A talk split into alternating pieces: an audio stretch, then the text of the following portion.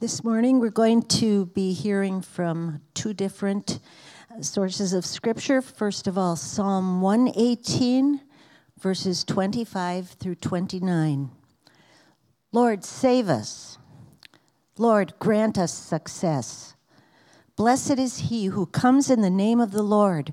From the house of the Lord we bless you. The Lord is God, and he has made his light shine on us. With bows in hand, join in the festal procession up to the horns of the altar. You are my God, and I will praise you. You are my God, and I will exalt you. Give thanks to the Lord, for he is good his love endures forever. And from Matthew 21, verses 12 through 17. Jesus entered the temple courts and drove out all who were buying and selling there. He overturned the tables of the money changers and the benches of those selling doves. It is written, he said to them, My house will be called a house of prayer, but you are making it a den of robbers. The blind and the lame came to him at the temple, and he healed them. But when the chief priests and the teachers of the law saw the wonderful things he did, and the children shouting in the temple courts, Hosanna to the Son of David, they were indignant. Do you hear what these children are saying? They asked him. Yes, replied Jesus. Have you never read, From the lips of children and infants, you, Lord, have called forth your praise? And he left them and went out of the city to Bethany, where he spent the night. Father, we pray that you would give us ears to hear eyes to see, and hearts to respond to your word today. Amen. Well, if we haven't met before, I'm Rob, and I'm so glad you're here today. And uh, I'm just, I love this day too. Palm Sunday is a fabulous start to a, a rocky and crazy road that is the often called the Passion Week of Jesus. And this week, in our day and age, is a lot like I think at least the feelings are of that week for them. So uh, last Sunday night, going into Monday, there was this small festivity that was happening uh, at US Bank Stadium over the weekend called the Final Four. Maybe you got to go down there. I know some of you got to go down there because I saw your pictures. Uh, it was pretty exciting because my wife's alma mater was in the championship game. They had only been there one other time, I think, and uh, they made history the year before as being the only number one seed basketball team to lose in the first round to a number 16 seed uh, when UMBC beat uh, UVA in 2018. So they had this long road all year. But on Monday night, and actually throughout the year. They were focused, they were determined, they were unified, and uh, they won. And if you watch the game, do you have a word that would describe that game? I'd just like to hear it because maybe you have a good one that I haven't thought of. Intense. Close. Nail, nail biter. Well, I would say redemption. I mean, to go from laughing stock of the tournament last year to champions is I think redemption is just the word. In fact, one of their players said, you know, we just kept saying if we use this adversity right, it would buy us a ticket to a place that I don't think we could have gotten to any other way. Without that loss to UMBC, maybe we don't even win the championship.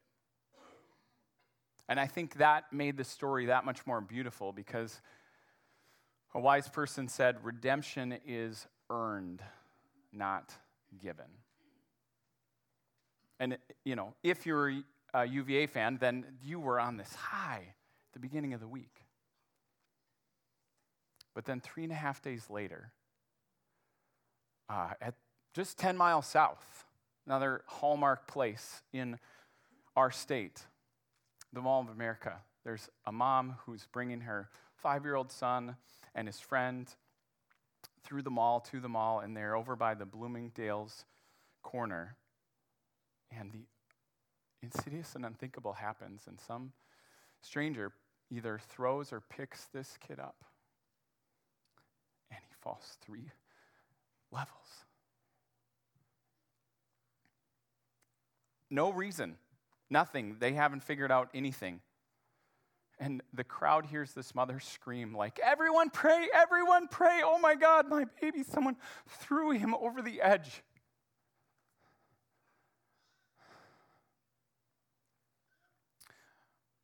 As of yesterday afternoon, the police chief of Bloomington, Jeff Potts, said that he couldn't reveal the details of uh, little Landon's condition. But he did say that he's alive and he's still receiving care, and we just are asking for your thoughts and prayers for him to recover. It sure makes a basketball game seem pretty, pretty silly. To go from this place where things are amazing to the unthinkable happens. It's, it's really what the Easter week is all about. One story shows us that redemption is earned on our own, and the other story shows clearly that there's no way that we can earn redemption on our own. So, what is redemption and, and where do we go? And if we could just pause and pray for this family. Holy God, Father, you know us, you've created every one of us, and you love us. And so we just cry out for this child, Landon, and his family that you know, that you created, that you love. God, we ask for miraculous healing in his life. We ask for an unmistakable peace and we ask for an all encompassing comfort, God. God, we pray that one day Landon could do the things that he loves to do play soccer with his friends and hockey with his brother and sister. God, we pray that Landon and his family would know you, that they would feel your presence. They would cry out for your, for your healing and your presence in their life and your protection around them, God, and we pray.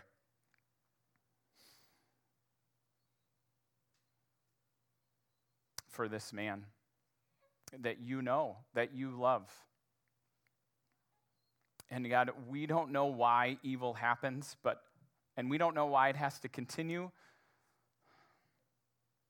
And we want you to redeem our world fully and God, we ask that you would help us to live in your world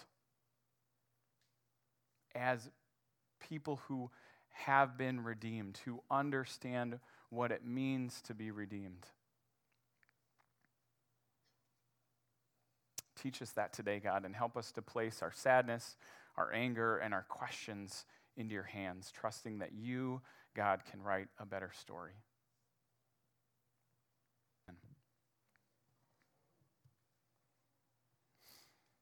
Well, like I said, these stories show us that we need redemption. And redemption is just one of the Bible's words for what it means to be at home or restored with God. Sometimes the Bible calls it receiving a new heart. The heart is the control center for all, at least in the ancient world, the heart is the control center for all our emotions, all our intellect, all our choice, all our will. It's, it's sort of the CPU that controls all of us. And the Bible says that we can get a new heart. We need a new heart. It's, and God, I think, wants to show us, even in this story, how we can have a new heart, and that Jesus is the one who can do that. And I think he offers some actions even in this Palm Sunday event that show that. So if we look at the story, we're in Matthew 21. If you want to open your Bible or, or open your phone that has a Bible, you can do that. And in Matthew's story, Matthew's writing originally to the Jewish people so they would know all the Old Testament laws, they would know all of the, the festivals of the Old Testament. And so it says that Jesus enters the temple uh, as he approached Jerusalem and came to Bethphage at the Mount of Olives. So he already thinks that you, you know that Passover is just days away. Passover is like the heightened celebration for the Jewish people. It actually re, they redid their calendar based on Passover. Passover became the, the first month when Passover happened. And it was the play, it was the time that God had brought his people out of Egypt and into the promised land and he did so by having them by setting a bunch of plagues down on Egypt and the last plague was this plague of death. And the only way they could escape death is if they took a perfect lamb, slaughtered it, or sacrificed it, and then put the blood on the doorpost. Sounds kind of creepy, but this is what was the mark to show that God would pass over them. And so all of the Hebrews, and actually maybe even some of the Egyptians did this who believed, because it says that when the people came out, a mixed multitude of people came with them. So not everyone was Jewish that came with. It could have been people who heard what they were the Jewish people were supposed to do and also did it. And so this festival is one where they had to return to Jerusalem every year to celebrate that if they were a good Jew. So thousands, if not hundreds of thousands of people are flooding into the city of Jerusalem and Jesus is also coming into the city. So you have to imagine crowds upon crowds of people Jesus is riding down this hill, this ridge called the Mount of Olives, and then he's coming through this little valley and then up to the city walls. And as he's doing that, there's a bunch of people that are waving palm branches like we did. They're throwing them down on the ground, they're setting their coats on the ground. And the disciples who were asked to go get this donkey and then they set their coats on this animal, they would have made the connection after being with him for three years that this is something they do as Jewish people to start or anoint or choose a new king. And so the crowd, I think, could have caught the connection too that they are hailing or asking for or cheering on a new king. And that Jesus is accepting this welcome. And they're shouting, Hosanna, Hosanna, which means save us, Hosanna to the Son of David. They're cheering that, but why? Are they cheering that? Well, they're cheering that because there was this promise that one day God would send a new king who would be a descendant of King David, who would rescue them from exile. So they're crying out to be rescued from this place of exile. Now, exile is what happens in God's story. It's actually one of the most significant themes in God's story. Because the Bible is a story about people who are created in God's image to live uniquely as His people and then to bless others through that. They're given a blessing and a responsibility. But they don't do it. Instead, they try to do things on their own, if you will, try to earn their own redemption, and they end up in exile. And exile isn't just this one thing that we were looking at for the last two months about God bringing them out of a place called Babylon. Exile is like this human condition. If you think about it, the first humans had their home in a garden of Eden, a garden of delight. They had everything they needed. It was a place of paradise. They just had one thing that they had a limit on, and they rebel against God, and they are exiled from the garden. And it says in the story in Genesis 3 that God puts an angel with a flaming sword to the east of the garden to guard the entrance or to guard the way back to the garden. To keep people out or to make sure that people can return. So they were home, they were in exile, and then maybe there's a return. And I would just like to say, I always thought it was to protect them and keep them out. And the more I start to understand who God is, the more I read his story, the more I think, oh, no, no. It's to guard the way back, to make sure that they can come back. And so throughout Genesis, we're not going to go through the whole Bible, but throughout Genesis, there is like exiled from the garden. And then Cain kills his brother Abel. Those are the first human's descendants. And then Cain is exiled to the east. And then they start, uh, Cain's descendants start building cities and doing bad stuff, and they are they go further and further east until the height of their rebellion in Genesis 11. They're building something they're building this tower to make a name for themselves and to be like God. Remember the tower's name, anyone? Babel. Anyone know where it's located? Babylon. Further to the east, and they're already in exile. Babylon became this image for any time we experience exile. And yet, even from that place, God works with the humans he has. He takes a, a, man who's really old named Abram or Abraham and his wife Sarai or Sarah, and he calls them out of a place called Ur, which is basically in Babylon, to journey west, to come back to a place that God calls the promised land. It is the new Eden. It's the new return home. And yet, Abraham lives there as a foreigner, homeless and wandering, but he's home. He's sort of in a promised land, in a place of delight. And so the book of Genesis is actually a whole series of exile repetitions where they're home, they rebel, they're in exile, and they return. Over and over and over until all the people end up in Egypt, and then when God calls them out, that's why we celebrate Passover, or they celebrated Passover, there's this return home to this promised land. Home, exile, return. And yet it, the pattern continues to repeat until all of Israelites' descendants are in a Babylonian exile. So if you were here, we were talking about Ezra and Nehemiah and how they came back to Jerusalem, but yet they're still in exile. And exile just doesn't happen to people in the Bible. I think this family of this kid, Landon, I think they're in exile.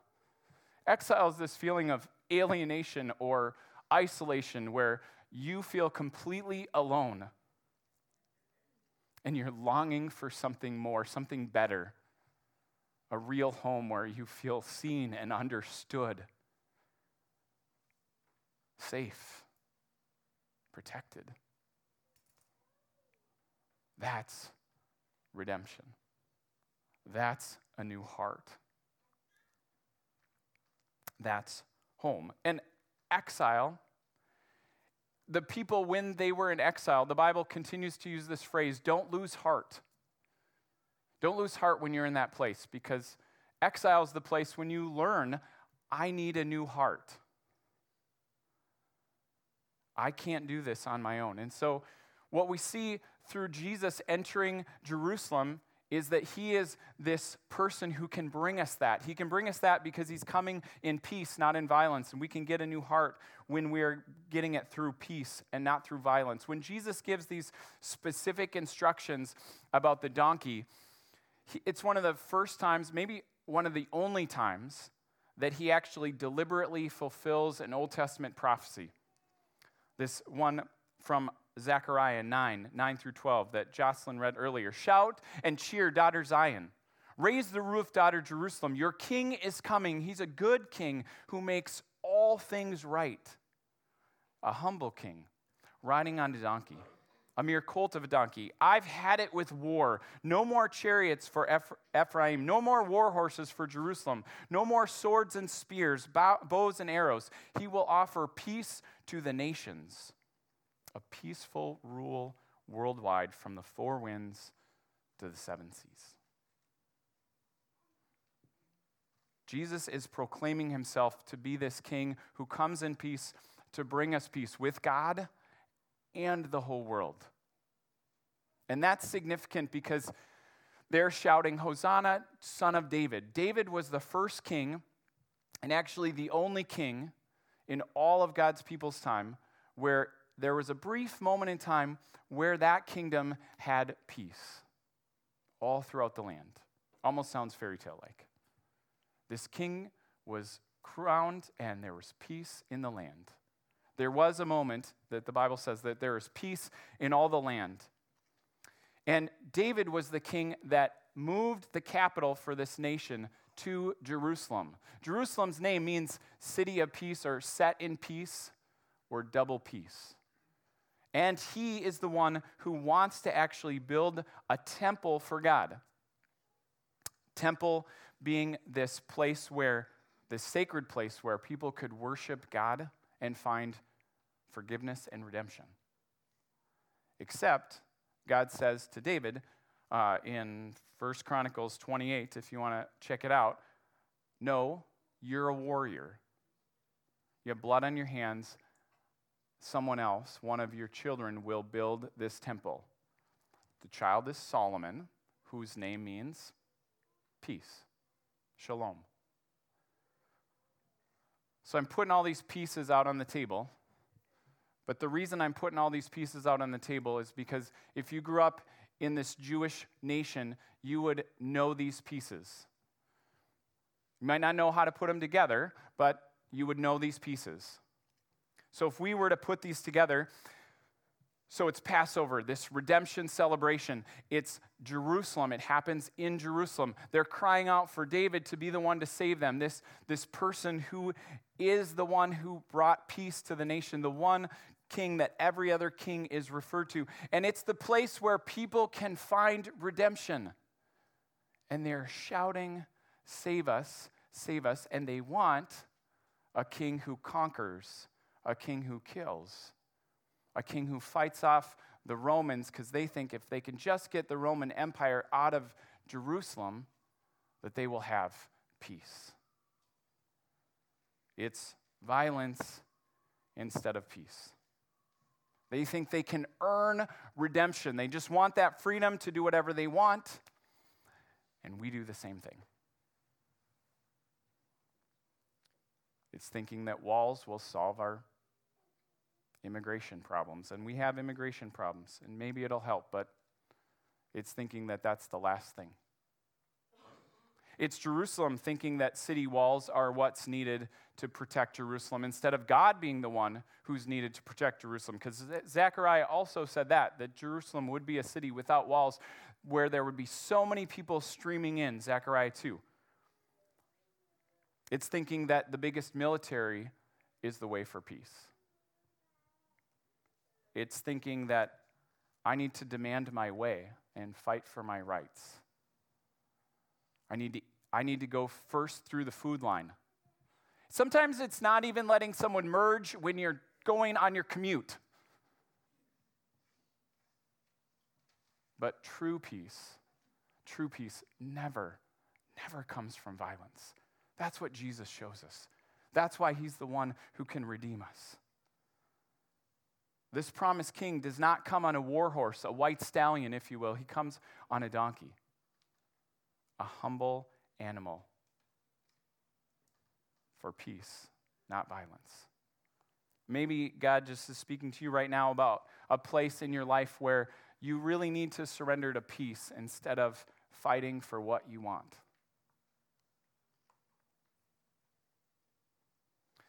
What Jesus also offers, I think, in this story is relationship instead of religion that we can get a new heart when we are focused on relationship instead of religion. Remember, Jerusalem was supposed to be the city, Zechariah said, a city without walls because of the great number of people that will come. And there is a great number of people that are coming and they are shouting for Jesus. They are welcoming Jesus. And yet, instead of actually finding repentance at the temple, seeking God at the temple, they're, they're crying out for this war cry, this, this rebellion. And, and see, Zechariah was around when Ezra and Nehemiah had come back. If you weren't here for those, there was this return from exile. And these people come back and they, start, they start rebuilding the temple. They're rebuilding the city. They think there's been home, there's been exile, now there's return. Everything's going to be okay. And they build the temple, and God's Spirit doesn't come in it. He's not there. And they miss it. They think that religion will fix it. That as long as they're in Jerusalem, that redemption is about geography, not about relationship with God. And, and so they're still waiting for this return from exile. And the same thing is happening in this story when Jesus is entering Jerusalem, which, by the way, in all of Matthew's story, Jesus has never been to Jerusalem. That should make you go, huh? What? Jerusalem is this huge place. It's the center where God's presence is supposed to be. It's the place where people are supposed to find redemption, and Jesus has never been there? No, this is his first and last time in Jerusalem. Now, why is that significant? I think it's significant because Jesus was trying to live out exile because he knows that you and I experience exile way more than we experience home. Seriously, no one's going to amen that? All right, maybe you all experience home, but I experience exile a whole lot more than I experience home. So, Jesus, so Matthew tells stories about Jesus where he's out in the wilderness, where he's out in Galilee, not Jerusalem, where he's hanging out with the sick and the hurting and the sinners. And he's always considered homeless during his public ministry. Jesus is with the people who are either shunned from the temple or scammed at the temple. Because when Jesus actually enters the temple where they're supposed to find forgiveness, he finds like money changers having these exorbitant exchange rates, and he finds people that are trying to make sales on sacrificial animals at way too high of prices, and he gets a little righteous anger. And he drives them out because this is the place where they're supposed to find forgiveness. This is the place where they're supposed to find redemption. This is the place where Jesus knows they can get a new heart, except Jesus knows that he is the place not the temple. And he's showing that. Isaiah said that the temple was supposed to be a house of prayer for all nations. But instead, he finds corruption and greed. I mean, Israel was supposed to be God's people with this blessing and responsibility. Instead, the priests and the leaders are angry at what Jesus is doing. The only way we can get this new heart is through relationship, not religion. And, but it is, in a sense, through action instead of anger.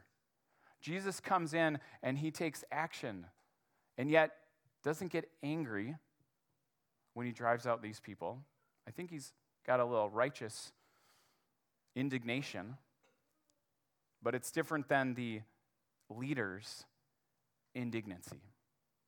The leaders are angry because there's innocent children that are praising God's name for who He is and what He's done.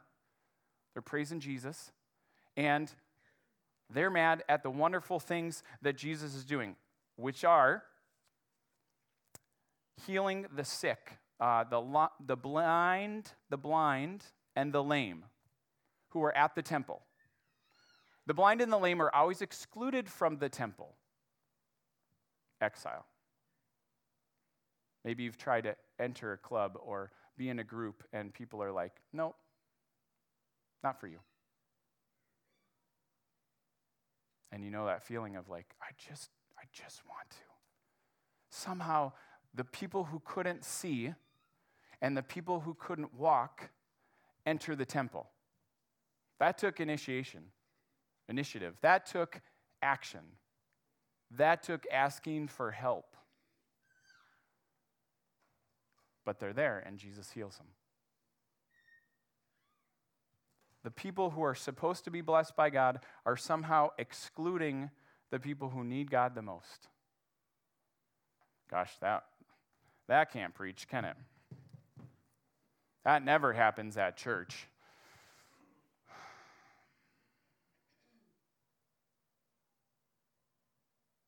Is it any wonder that five days later, instead of cheering for them as their king, they're shouting for his execution? Jesus was coming in a way that they didn't expect or want. Because personal agendas, pride, comparison, judgment, you name it. Look at the characters in the story. The disciples, in this instance, they're actually willing to listen and do what Jesus says, even though it sounds weird. Maybe, maybe you've had moments where, where you're like the disciples. I pray that you'd find that encouragement today. But then, you know, after the disciples, there's there's the crowd. There's these people who are cheering Jesus on, except they don't really understand all he's come to do and the way he's come to do it. Because he knows we can't earn redemption on our own. Redemption is earned, but we're, we can't be the ones to do it. And the crowds miss that. But besides the disciples and the crowds, we've also got the religious leaders that have this blessing and responsibility like all the other people in Jerusalem, but they have personal ambitions, they have favorite pursuits, they have pride, they have judgment, comparison, and they reject Jesus. What it says to me is that sometimes we have personal agendas. I have personal agendas. Sometimes I have favorite pursuits, or maybe you have favorite pursuits that really keep you from seeing Jesus or even rejecting him. Sometimes we can be just so focused on something just a little off from what we really need that instead of getting a new heart, our hearts become hardened. And we miss what God really wants to do, not just to us, but in us and through us. There's also the little children, though. They are singing and praising Jesus loud and proud. They have an innocent trust. They're believing that what Jesus is saying and what he's doing is the best thing for their life, and so they are in. And yes, they're naive. And Jesus welcomes it. If you're like, gosh, I don't know anything about the Bible. I can't follow anything you're saying, Rob. You have simple faith? Jesus takes that. Absolutely. Absolutely. He can use it.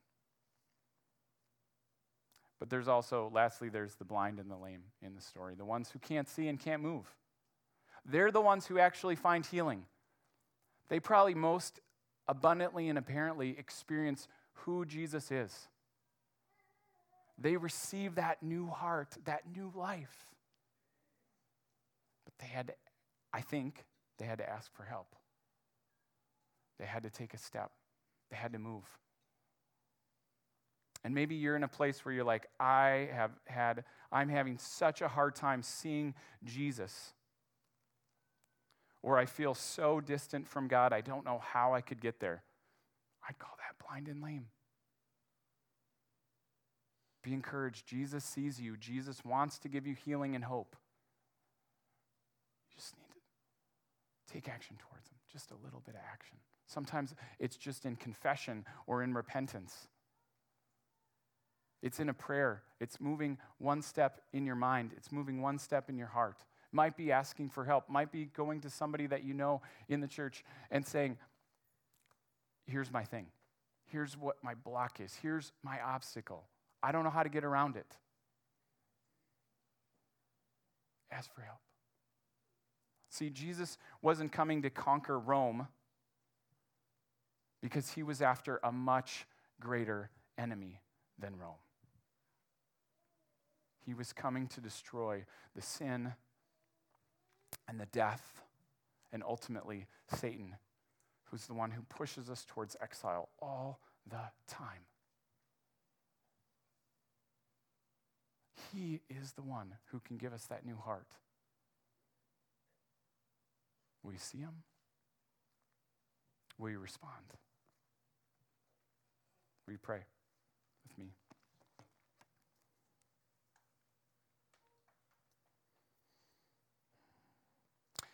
Jesus, you continue to amaze and baffle me at the same time.